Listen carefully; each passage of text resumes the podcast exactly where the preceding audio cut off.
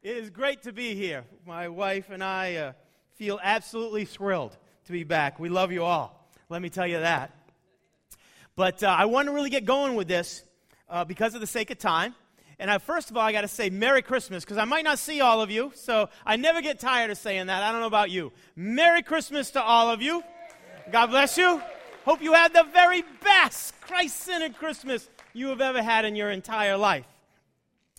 You know, as I kind of look back in uh, my life, Christmas has always been one of the best times. I don't know what it is for you, but it's just been a great time in one way or another. It's, it's, I got to say, one season in my life that always comes around that makes me happy. It kind of lifts me up. It, it, it, motivates me for the rest of the year. It's always Christmas. I, I like the way that people act with one another. And I don't, know, I don't know how that is with you and how you're feeling at this time. Do you feel as though, how many of you feel as though Christmas is the best time of year? Hands. Just give me a hand. Isn't that true? It's just one of the best times of the entire year. But it also, I can remember Christmases, I don't know if this has happened to you again, but I can remember Christmases that weren't so merry, at least in my life. I mean, things weren't always what I wanted them to be. Or at least I didn't feel like they were merry at the time or happy or anything like that. And maybe you again you felt that way just as you felt as though Christmas is the best of times. Christmas can also be a time that really brings a lot of heaviness, a lot of sadness even some depression during the course of your life. I mean, as much as the season lifts you up, the reality is it can lift you, it can bring you down. That same happiness, it's kind of like, and sometimes you feel almost like a yo yo during the season. It's not always easy for all of us. And besides the pain and, and the disappointments and the, the abuse that happens regular when life happens, that doesn't take a break in Christmas. Yeah, we're feeling as though we should be filled with Christ and merry and happy and uplifted and a smile on our face, but yet life is happening and we're saying, how, does, how can these two things be happening at the same time? I mean, I, I, feel as though as a Christian, I should be lifted up, I should be happy, and I should be sharing that with the world, but yet I got all these things on my back. All this stuff is kind of happening. So we find that as much as the smiles and the cheer and the merriment are, are, are part of this season, at least I've found this way, you know, there's a sadness and there can be a, a heaviness and a, even, again, as I said, a depression. And you know, if you feel that way, there's nothing wrong with it either. That's reality. That's life. That's the contrast of life. There can be that happiness and that merriment, but at the same time, there can be a real heaviness, depending on the time of day, even. I mean, what happened? What, what, what, did the Merry Christmas fly away and now we got this? Or, or Christmases can be just as messed up as they can be merry. I don't know about you, but uh, I haven't been here for this series, but I think that you guys should be really excited about what's going on here. Because what we have found in the past two weeks that in Jesus Christ, there's hope. Even when you're experiencing defeat, there's hope. There's peace for those who are in, in troubled times and difficult times, whether it be in Christmas or the rest of the time of the year.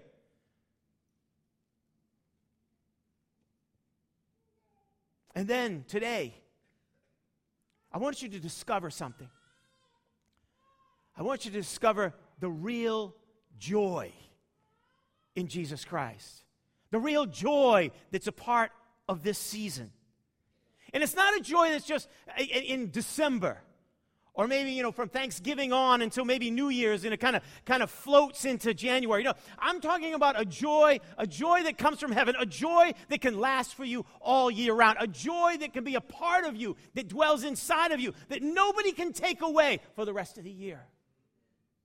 There's a secret to this joy that's not just for a season. 11 years ago to almost to this day, from this very stage, I taught you a rhyme. Maybe some of you remember it, maybe some of you weren't here. I got, I got, I understand all of that, but I'm going to teach it to you one more time. It goes simply this. It's very simple, and it goes with the word joy. J O Y. Can everybody say J O Y? Very, very simple. And it's a rhyme. I'm not going to rap it because I haven't got the music behind me. I haven't got that.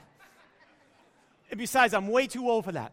So, but it's a simple rhyme, and it kind of goes even with a Christmas song, but it's J O Y, J O Y. This must surely mean Jesus first, yourself last, and others in between.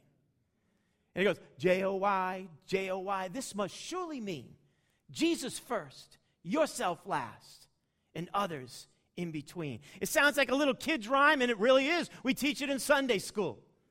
This J O Y, J O Y. But yet, in it, it's the secret of joy that you can have that's going to last all year long.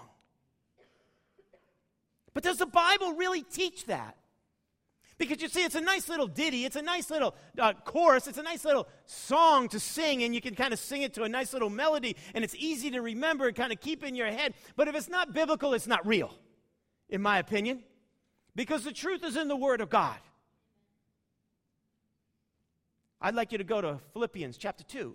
If you have a Bible, if you have an app, take it out there and get to Philippians chapter 2. And we're going to see, because I really believe that there's a truth in this J O Y, J O Y. This must surely mean Jesus first, yourself last, and others in between. And while you're kind of looking at, you know, looking up Philippians chapter 2, it's in the New Testament, uh, kind of toward near the end, but not quite there. I'm going to give you two quizzes. Now, you do have two hands, most of you.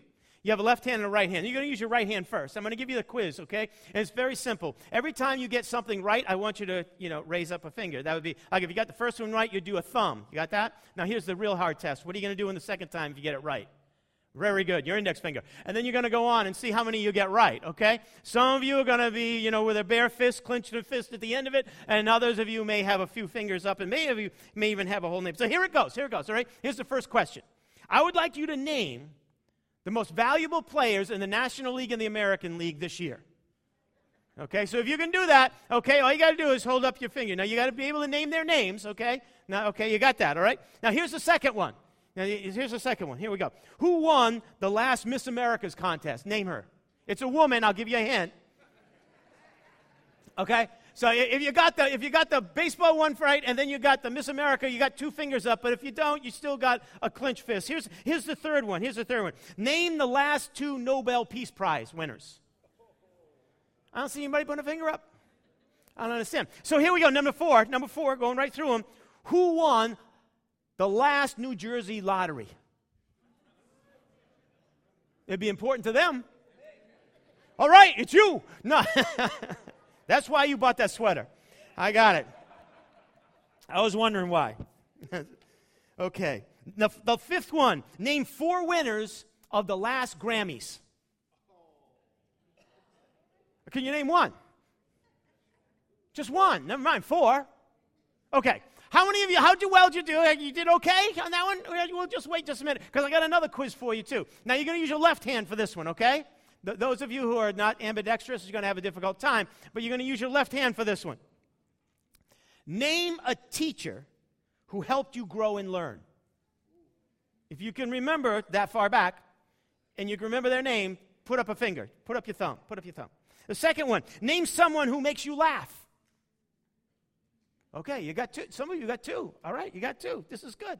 The third one, name someone whose life has inspired you. If you got the three of them, you can put up three fingers. You can put up three fingers. You got three fingers. The fourth one is this name someone who helped you through a tough time. Can you do that? That would give you four. Unless you got to do it that way, then that's tough. But you know, that's. Okay, that's just. The last one, the last one. Who loves you and prays for you? Can you name somebody? How did you do on the first the first quiz? How many of you got all five? Who's lying? Uh, you know, who, who did, yeah, I got the, uh, the first, I, I don't see anybody. You know, if you're like most people, you flunked the first quiz. But the reality is, didn't we get an awful lot on the second quiz? I mean, you think that we would remember the people who have done the very best in their profession or in their, you know, whether it be the Grammys or whether it be in baseball or whether it be in anything else. You think that we would, we would remember the very best of the best. But the reality is, when the lights go down and the trophies get tarnished, we forget them. Isn't that true? But who do we remember? Who do we remember in this life? The people who really matter, exactly. The people who really mattered in our life. Those who made a significant contribution in our life. Those people we will never forget for the entire, our entire life. They meant something. They did something. They impacted us in one way or another. They weren't the superstars. They weren't in light. Their names will never be on the billboard, and they're never going to be in the history books. But the reality is, those are the people that we're going to remember all of our life. Because they did something special, they touched our lives. People who really, really matter are not the folks in the big lights, don't have a star in the, a sidewalk in Hollywood. The people who really matter are people who put others first. The people who really matter are the people who put others first. And that's something that we all could do. We don't have to be super talented. We have to be super bright. We don't have to be gifted. We don't have to be, you know, put uh, had a silver spoon in our mouth all of our life. Those who really matter in this life put others first in this life. Here's a thought. Just, just, just a thought I want you to go home with, okay? Just a thought. The one that we revere most in this room came as a servant. The one that we revere most always put others first. Okay, here we go. Philippians chapter 2. I'm sure you've gotten there by now.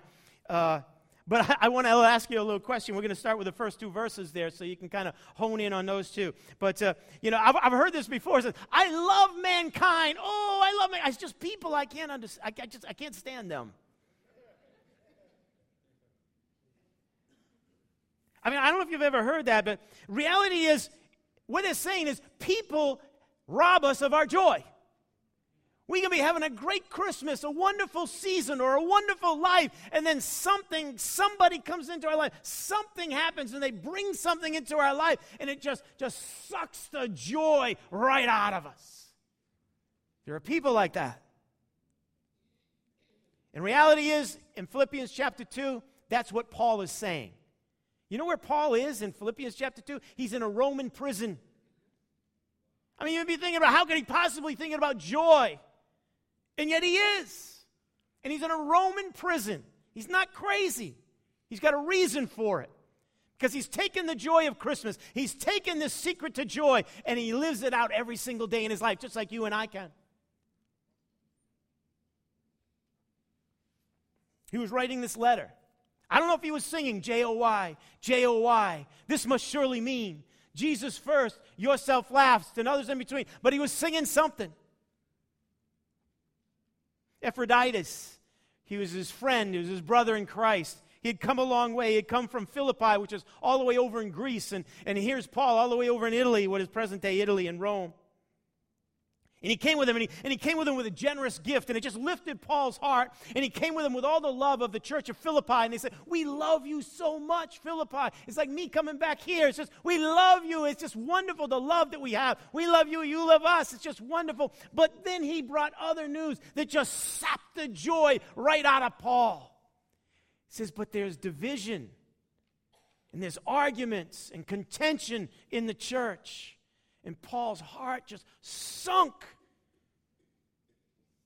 Paul writes in, in the first two verses, we can go there now. It says, Therefore, he's, he's appealing to the people that, that love him and he loves them and, and followers of Christ. Says, Therefore, if you have any encouragement whatsoever, if you have any encouragement from being uni, uh, united with Christ, if he says, if any comfort from his love, if any common sharing in the Spirit, if any tenderness and compassion, then make my joy complete by being like minded, having the same love, being in one spirit and in one mind. In other words, he was saying, you know, lift me up as I lift up Christ. As I follow him, you follow me. You see, all joy, what Paul was saying is, and this you got to connect this, you got to understand this. All joy begins with being connected with Jesus Christ. It's the first step with joy. If you're depressed, if you're feeling down, the first step, it's not gonna, you got to go another part of the journey, but the first step is getting really personally connected. Not just knowing about, but really personally connected with Jesus Christ. That's what this season is all about. And that's why this season has so much joy because people are connecting with Jesus. They may never touch him, never hear the word. Now, not even Merry Christmas, nothing with Christ in it whatsoever. But in this month, they are. And the whole country is lifted up. Everybody always remarks that the difference that Christmas has. There are many levels that we can connect with our Lord, with Jesus Christ. Paul writes about a few. He says, God's strength when we're weak God has a strength that comes up within us, and He makes us strong where we should not be strong. That's what happens in the connection. We can connect with His comfort in times that we're distressed and all stressed out. His comforter comes before us, and we're mourning and we're so sad, but yet the comforter of the Holy Spirit comes and lifts us up. We can connect when we need encouragement because God will encourage us when we're feeling so down and destroyed and beaten. We can connect on another level with Jesus with his love when we're feeling lonely. And how about Christ's tenderness when we can feel the very touch of God on our heart and our mind when we're about to just break down and cry, and yet Jesus, with his tenderness, comes when we feel so abused and used and forgotten. That's our Jesus. We can all connect on those levels. It's free for all of us to come. And he says, Come unto me. But if you have ever connected, if you've ever wanted to connect, and you're not connected even right now with Jesus Christ, and you've been desiring it, and you would like to find that there is, you, are going to find that when you connect with Jesus, even on, on those levels, you're going to find a joy in that connection. You're going to find a joy in that experience with Him that comes with that connection. And, and this joy, it's out of this world. It, it, it's not measured like you have joy with just being in another person's presence or because you received something or you bought something or something like that. That joy is here and then is there. This is a joy that lasts. This is a joy that builds up. It's, it's a joy that you feel complete with and full with.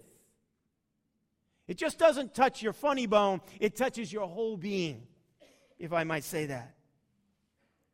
Once you get that connection with Jesus Christ, once you start to be influenced by Jesus Christ in your life, in your workplace, and in the way you talk, and the way you think, and the way you act, once he enters into your thought life, once he enters into your family life, once he enters into your workplace and starts to transform you, you are going to discover the secret to real joy. But it all starts with that connection with Jesus Christ. His, his life is like a wonderful fragrance that you just can't get off, and you don't even want to get it off. It rubs off on you. And, and, his fragrance of love, his fragrance of, of compassion, his, his fragrance of courage, his fragrance of grace, uh, grace rather, it, it, it lingers on your soul and on your heart when you've had this connection with Jesus Christ. I don't know how many times when I have felt down, when I went into the prayer closet and I felt as though, you know, nothing, nothing is changing in my circumstances. Everything seems to be coming down. Nothing that I planned or I wanted is coming into fruition. But yet, when I get out of that, when I get into the presence of Jesus Christ, when I spend time with Him, sometimes it's only five minutes, sometimes it's 10 minutes, I come out of that place just lifted up. Nothing else has changed, but God has changed me, and there's a real joy inside of my heart. I don't know if you've ever been there. I want you to go there. I want you to experience that place. It's wonderful. It transforms your thinking and, and it gives you a new attitude. And Paul writes about this new attitude. If you look again, Philippians chapter 2, we'll just continue on with verse 3. Paul says this Do nothing out of selfish ambition or vain conceit. Rather, in humility, there's an attitude for you being humble, in humility, value others above yourselves, not looking to your own interests, but each of you to the interests of others. And even in your relationships with your kids, with your husband, with your wife, with your friends, with your people that you work with, even in your relationships with one another, have the same mindset as Jesus Christ. Isn't, the, isn't that the, really the attitude that makes Christmas special? That kind of humility, that kind of giving spirit. We've even mentioned it here, where we think more about the other person. It's not about us, but the reality is we get something, we give something, whether it be time, whether it be a meal, whether it be a present, whether it be something else. I don't know. We give them a song, we give them a card, we, you know, we give them a text. We're always thinking about the other person. And by so many people doing that, the whole atmosphere of our city changes. We call it the Christmas spirit, but the reality is that joy that's in us comes from a connection with our Lord Jesus Christ and does not have to stop at Christmas.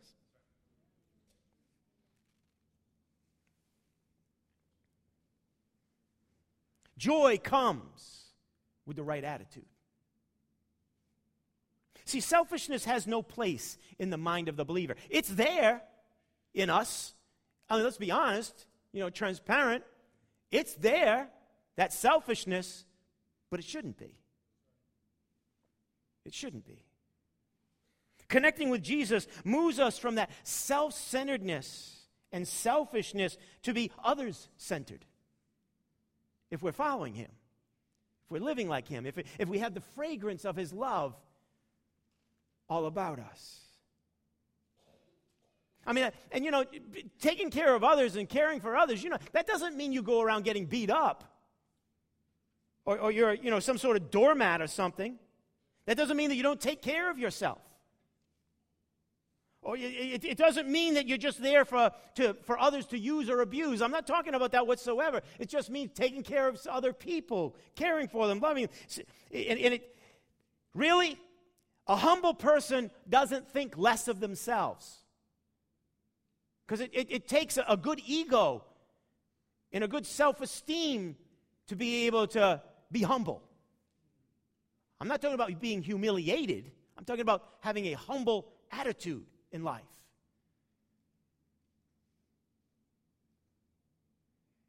Humble. What's that attitude? You see, a humble person, as I said, doesn't think less of himself, simply more and more of others. Someone said, a humble person doesn't think less of himself, but he doesn't think of himself at all. He's always trying to care and to serve and to bless others, no matter where he or she goes. Isn't it true that your outlook determines your outcome? Your attitude determines your altitude in life? All that's been said. Now, if, if your attitude is selfish, then your outcome will always be destructive. And that's what Paul was dealing with in a church. They loved him, he loved them. But the reality is, because of their selfishness, in addition to their love, they were destroying one another and ripping each other apart, which was killing Paul, the very one that they loved. divisions and destruction. They happen in families and they happen in churches where people are not others centered, but self centered and selfish in one way or another. It's an attitude that kind of flows like the fragrance of Christ flows, so can the attitude of selfishness and selfish and, and self-centeredness. Paul says, get your attitude right. That's what he's saying here, in I believe it's in verse 5. He said, get your attitude right, make it like Christ. Take a look at verse 5 again. It says, in our relationships with one another, have the same mindset as Jesus Christ. Well, what is that mindset? Who, being in very nature God, the greatest of the greatest, infinite, being in the nature God, did not consider equality with God something to be used to his own advantage while he was doing his ministry here. But rather, the scripture says, he made himself nothing by taking the very nature of a servant, being made in human form. And I, I got you got to center on that verse seven because it's a secret here. It's something that I don't want you to miss here. He's saying, now he, God became a man by being, he, he, said, he made himself nothing by taking the very nature of a servant, being made in human likeness. Do you see the parallel there? How do you become human? What is the most human asset or attribute that we are all supposed to have. Not the ruined attribute, but the attribute that God originally created us when He created Adam. And when he came as the second Adam, he recreated in us who are in Christ Jesus. If you'll notice, it's right there. He says he, he made himself nothing. What? He became human by taking the very nature of a servant. And so, therefore, how is he going to become as a servant? There's only one way in this earth to become as a servant, a true servant, to become human. We were created to be servants. Now, all of us want our names in light. We want to be important. We want to have the, uh, the, the, money and the influence and all that. We want to be lifted up. We want to be recognized. When the reality is, the true human nature, the kind of human nature that God wants and God created and made perfect, is that of a servant. So, if we're walking in Christ, if we are trying to become as Christ wants us to be, if we're trying to become like the second Adam and not the first Adam, then what's the very thing that we have to do? Become a servant think of others.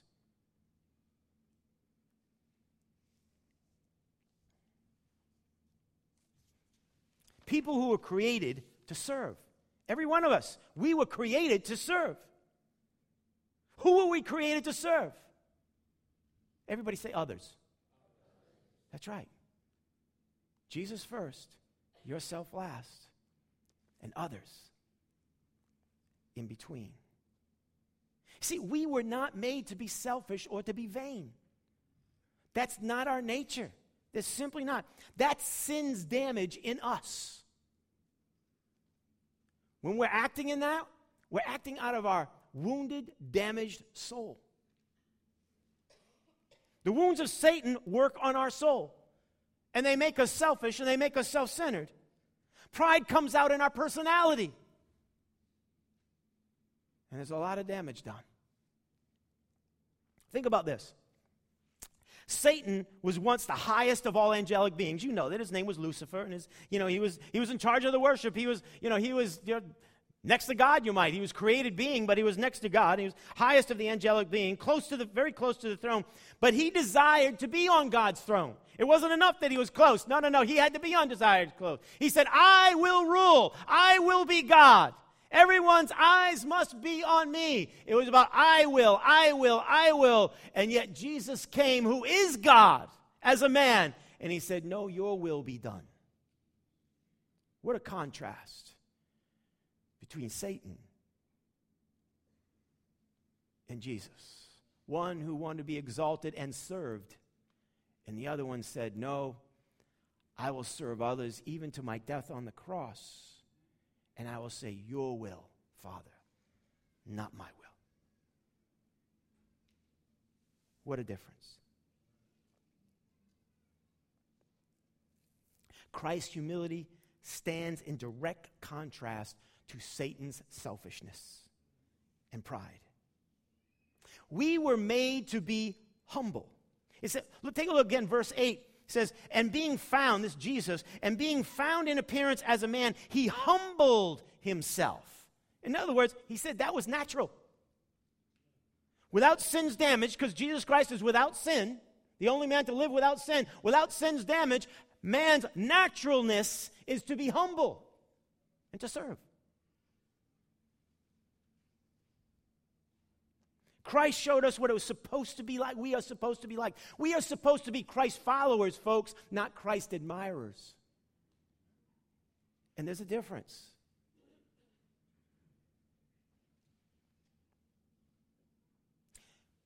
My own question with myself is, and maybe this is a question that you can ask yourself as well what do I have to do in me to look more like Him? How can I become the servant of servants? What has to change here that I could become humble naturally? Naturally. Not just at Christmas, when I love to have the grandchildren and the children and the presents and say, hey, hey, Merry Christmas. It's all wonderful. We wrap it all up in January and then we become these mean, selfish suckers for the rest of our lives. No, no, no, no, no, no. I'm not saying that's you. I'm talking me, you know. What can we do to have that joy inside of our heart that we might become humble, that we might be the servants of all? We need to do just that. Be humble and become the servants and all. And the joy of Christmas lasts into January, February, March, April, May, even July. Can't believe it. His joy was found, that Jesus Christ's joy was found in serving others. His humility and his joy reached its highest point when he was taking care of other people, even to the max. Take a look again in verse 8. It says, And being found in appearance as a man, he humbled himself. How? By becoming obedient unto death, even death on the cross. Nothing for himself, all for others. Now, I'd like you to notice something, verse starting with verse 9. He did not become less because he humbled himself. He did not become less. Some of us think if I humble myself, if I become a servant to everybody, then everybody's just going to walk all over me and I'm going to become less. Could that be for God too? He showed us what it was like to be a true man and a woman of God, what we were supposed to be created to be. And he says in verse 9, Therefore, God exalted him to the highest place and gave him the name that is above all names, that at the name of Jesus every knee shall bow in heaven and on earth and under the earth and every tongue acknowledge that Jesus Christ is Lord to the glory of God the Father. That's lifted up. And if that is the result of humility, I think an awful lot of us will get on that wagon train. We have been deceived by the lie that if we serve, we will be nothing. The reality is, if we serve, we will be exalted. And not only will we be exalted, we'll live in joy rather than thinking that things are just never going to go our way and be destroyed and depressed and how hard that is. The reality is, Christ became more, and you will too if you serve other people and you walk in humility with an attitude like Jesus did. See, joy is found in working out the purposes of Jesus Christ in our life. Life isn't about you. It's no certainly not about me. I can tell you that. It's about the purposes of Christ worked out and in and through us. And only those who are connected with Jesus Christ are going to start on that journey. There's no other way. The others, the selfish, the self centered, let me tell you, their life ends in destruction. And as a matter of fact, it doesn't only end that way, it, it, it, it just travels with them. Destruction and hurt and pain, discord. There's no joy in them. But that's not you. I know it's not you. That's not how you want to be. That's not your attitude. That's not where you're going. Take a look at verse 14. We're going to wrap this up. Do everything without grumbling or arguing become as a servant, so that you may become blameless and pure in God's sight. Children of God without a fault, though we live in a warped and crooked generation, and don't we? And then you know what's going to happen? Then you will shine. Then you will shine among the darkness like stars. Like stars. Real joy is in following Christ and following Christ alone and serving others along the way. I want to end with this story. There was this elderly woman, and she was uh, driving home, and it's in the winter, it was Christmas time, and uh, uh, it was raining. It was kind of one of those rain, sleet kind of things happening, and she got a flat tire in the city. Right here, near here. And she just kind of drove off to the side and she got out and she was just too old to, she wanted to change the. She didn't have AAA. She didn't know what to do. And she was just standing there getting soaking wet. And this guy comes along and he says, hey, hey, he says, uh, I, I, see you, you got a problem. He says, can I help you? And she said, yeah, my, my tire's flat. And he says, well, my name's Brian. He says, I'm going to help you out. I, let me change your tire for you. He says, You just go in the car, you get warm, you stay there, and I'm going to change your tire for you. She says, Oh, thank you, thank you so much. So he changed the tire. It was nothing for him. He says, you know, that, that's no big deal. He said, in 10 minutes, I had the tire off. I had the new one on. It was, you know, zip, zip, zip. And she kind of rolled down the window. And she said to him, she said, you know, what is it you want? Just name your price. I'll give it to you. It, it doesn't really matter. He says, no, I didn't do it for that. He says, You know, I, I just did it because you were in need and I wanted to help you out or something like that. He says, No, I, I really got to pay you. He says, If you want to pay, if you want to pay me, he says, My name's Brian. He says, If you want to pay me, he says, The next time you see somebody in need, he says, You help them out. You give something to them and you think of me. Okay? She says, ah, All right. She rolled up the window, you know, and he kind of took off. And he knew he could have needed the money because, because things were not going well with his family and, and his job and all that kind of stuff. But it was more important for him, and that's who he was. He, he, he was, he was just going to help somebody out. So she gets in her car and it, you know she's soaking wet, she's cold, and she goes down a few miles and she sees a diner and she says, "I just need a cup of tea. I need something. I need a cup of you know something to keep me warm or something like that before I take off. I need to calm my nerves because this has been very nerve wracking." She says, "I you know I'd give anything to that guy, you know, just to change my tire because I was really afraid." So she goes into the diner and there's, there's a waitress who comes up to her and and uh, she's pregnant and uh, uh, she looks like she's about to deliver and that kind of stuff and looks like her feet are really hurting she's been on her feet a long time. And, but the, the waitress she thought of the she saw the older lady and she said here have a towel. She brought a towel. Dry your hair. Get yourself you know okay. And she served her her meal and her, her tea and all the rest of that kind of stuff. And, and so she said the woman was just kind of thinking of Brian and was thinking this. How could this lady, I mean, she's she should be thinking about herself and how difficult things are in this time of her life. You know, how could she be thinking of an older woman like me? And She's so kind. And automatically she says, Brian. So she put a hundred dollar bill down because the bill was only like less than 20 bucks. And as the lady went to go and take it and to go make change, she snuck out the front door. And the waitress came over to the, the thing, and there was a napkin, and, and, and there was a note on it, and it says, You owe me nothing. She said, I've been there, and somebody helped me. And I just want to give that to you. And the lady picked up the, the waitress picked up the napkin, and there was four more hundred dollar bills there. She took her five hundred dollars and she just started to cry because you know things weren't going well in her house and she was pregnant and she was expecting a baby. She was working all kinds of hours just to get some money ahead so that they could have this child.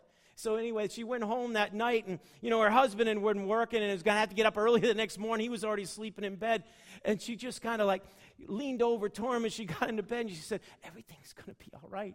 She had the $500 in her hand. Everything's going to be right. And she kissed him and she said good night brian.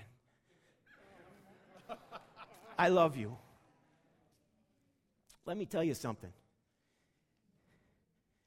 There's somebody who has done everything for you. Absolutely everything that you need has been done already and has already served you. Asks for nothing, nothing in return. He just simply says this the next time you see somebody in any kind of need whatsoever, maybe a listening ear, it's not just some change. Maybe you help with a tire. I don't know what it is. It says, You go and help them. And then you think of me. My name's Jesus. You just think of me. Isn't that the way the house of God's supposed to be? Isn't that the way we're supposed to take Christmas to the rest of the year? Isn't that the way we're supposed to live in the joy of Jesus Christ? That we get to participate in his ministry and his life? Real joy is, fo- is found in following Jesus Christ. There's the secret Him alone and serving others in His name. Now, maybe, maybe you need to ask for some forgiveness in your own life for being selfish or self centered. And you, you can do that right now because God is listening, God is there, God, God's there with open arms and with all kinds of love.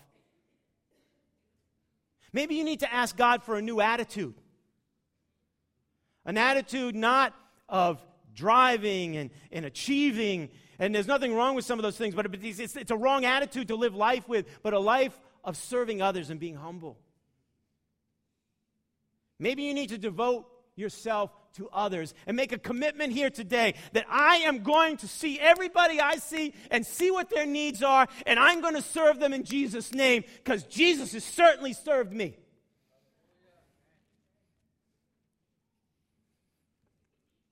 Why don't you just take a moment and you deal with God as you're going to deal with God? And just close your eyes, make a commitment to Him, ask forgiveness of your sins, especially those that were selfish, the wrong ambition, the wrong mindset. You make a commitment I'm going to change. I'm going to keep Jesus in mind because he's always there for me. I'm going to do what he would have done. Give me new eyes to see and ears to hear the people who are in need around me, my God. Maybe you can whisper that prayer.